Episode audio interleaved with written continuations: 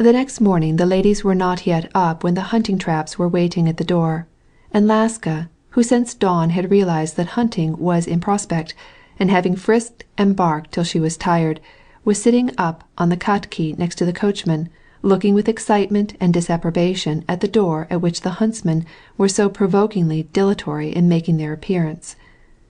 The first to appear was Vassenka Veslovsky, in a green blouse, with a cartridge belt of fragrant Russian leather, shod in new high boots which reached half way up his thighs, his Scotch cap, with ribbons, on his head, and having an English gun of rather recent style, but without strap or bandolier.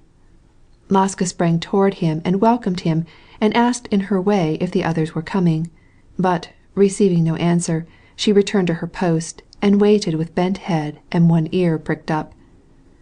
At last the door opened noisily and let out Krak, the pointer, circling round and leaping into the air, and after him came his master, Stepan Arkadyevitch, with gun in hand and cigar in mouth. "Down, Krak, down!" exclaimed Oblonsky, caressingly to the dog, which leaped up to his breast and caught his paws on his game pouch. Stepan Arkadyevitch wore pigskin sandals, leggings, torn trousers, and a short overcoat. On his head was the ruin of what had once been a hat, but his gun was of the most modern pattern, and his game bag as well as his cartridge box, though worn, were of the finest quality. Vassenka Veslovsky had never before realized the fact that the height of elegance for a huntsman is to be in rags, but to have the equipment of the finest quality.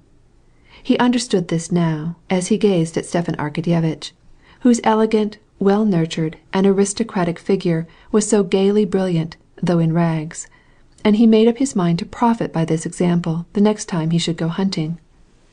"Well, where is our host?" asked he. "He has a young wife," said Stepan Arkadyevitch smiling. "And how charming she is!" "He must have gone in to see her again, for I saw him all ready to start." Stepan Arkadyevitch was right. Levin had gone back to Kitty to make her say over again that she forgave him for his absurd behavior of the evening before, and to ask her for Christ's sake to be more careful. The most important thing was for her to keep the children at a distance, for they were always likely to run into her. And then he needed once more to receive assurance from her that she would not be angry with him because he was going away for two days, and to reiterate his desire that she should infallibly send him a note the next morning by a mounted courier, if it were only two words, so that he might know that she was comfortable. Kitty, as always, had regretted the two days' separation from her husband, but, as she saw him full of animation, and seeming especially big and strong in his hunting boots and white blouse, and recognized that, to her incomprehensible enthusiasm for hunting, she forgot her own regret in her delight in his happiness, and cheerfully bade him good bye. "Pardon, gentlemen!" cried Levin, hurrying down to the porch. "Has breakfast been put up? Why is the chestnut horse on the off side? Well, then, it makes no difference. Down, Laska! Charge!" "Put him among the geldings," said he, addressing the cowherd who was waiting for him on the doorsteps with a question about the young ram. "It is my blunder that he's become ugly." Levin jumped down from the katki in which he had already taken his seat, and met a hired carpenter who was just approaching the porch. "Now, yesterday evening you didn't come to my office, and here you are delaying me. Well, what is it?" "You bid me to make a new stairway. Three steps will have to be added, and we can get all the lumber at once. It would be much more convenient." "You should have listened to me," said Levin in a tone of annoyance. "I said, fix the string boards and then cut in the steps. Now, don't try to mend them. Do as I ordered, make a new one." The matter in question was this. In the wing which was building, the carpenter had spoiled a staircase by framing it separately and not taking the slope into account so that the steps were all at an angle when it was put into its place. But now the carpenter wanted to add three steps and still keep the same framework. It would be much better. But where would it go, even if you added three steps? Excuse me, said the carpenter, with a disdainful smile. It would go up to the same landing. Of course you'd pull it out below, said he, with a persuasive gesture. It will fit. It will surely fit. But three steps add to the length of it. How would that improve it? After an idle argument in which the carpenter kept obstinately repeating the same words, Levin took his ramrod and proceeded to outline the plan of the staircase in the dust. "Now do you see?" "As you command," said the carpenter, with a sudden light flashing into his eyes, and evidently at last comprehending what Levin was driving at. "I see. We shall have to make a new one." "Well, then, do as you were ordered!" cried Levin, taking his place in the katki again. "Let us start. Hold the dogs, Philip." Levin, now that he had left behind him all domestic and business cares, felt such a powerful sense of the joy of living, and such expectation that he did not care to talk. Moreover, he experienced that sense of concentrated emotion which every huntsman feels as he approaches the field of his activity.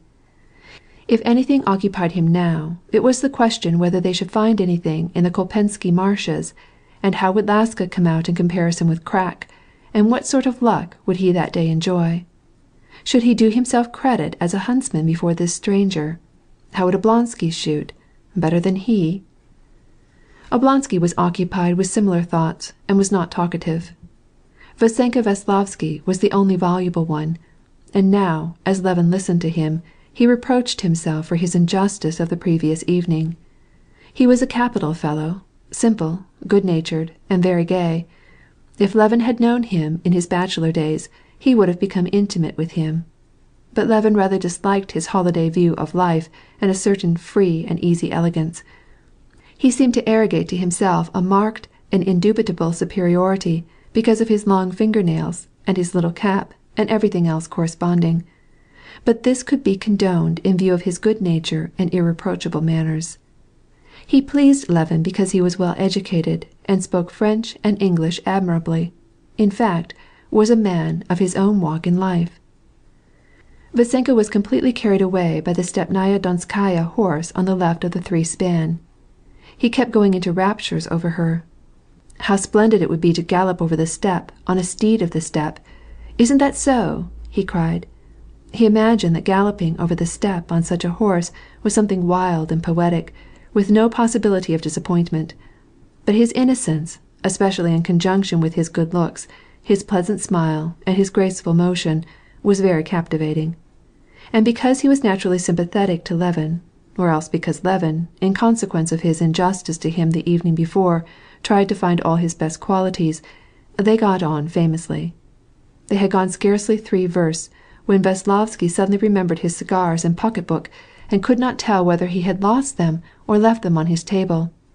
There were three hundred and seventy roubles in the pocket book, and he could not leave them so. "Do you know, Levin, I could take your Cossack horse and gallop back to the house. It would be elegant." "Oh, no," replied Levin, who calculated that Vassenka's weight might be not less than two hundred and forty pounds. "My coachman can easily do the errand." The coachman was sent back on the Cossack horse, and Levin drove on with the pair. CHAPTER IX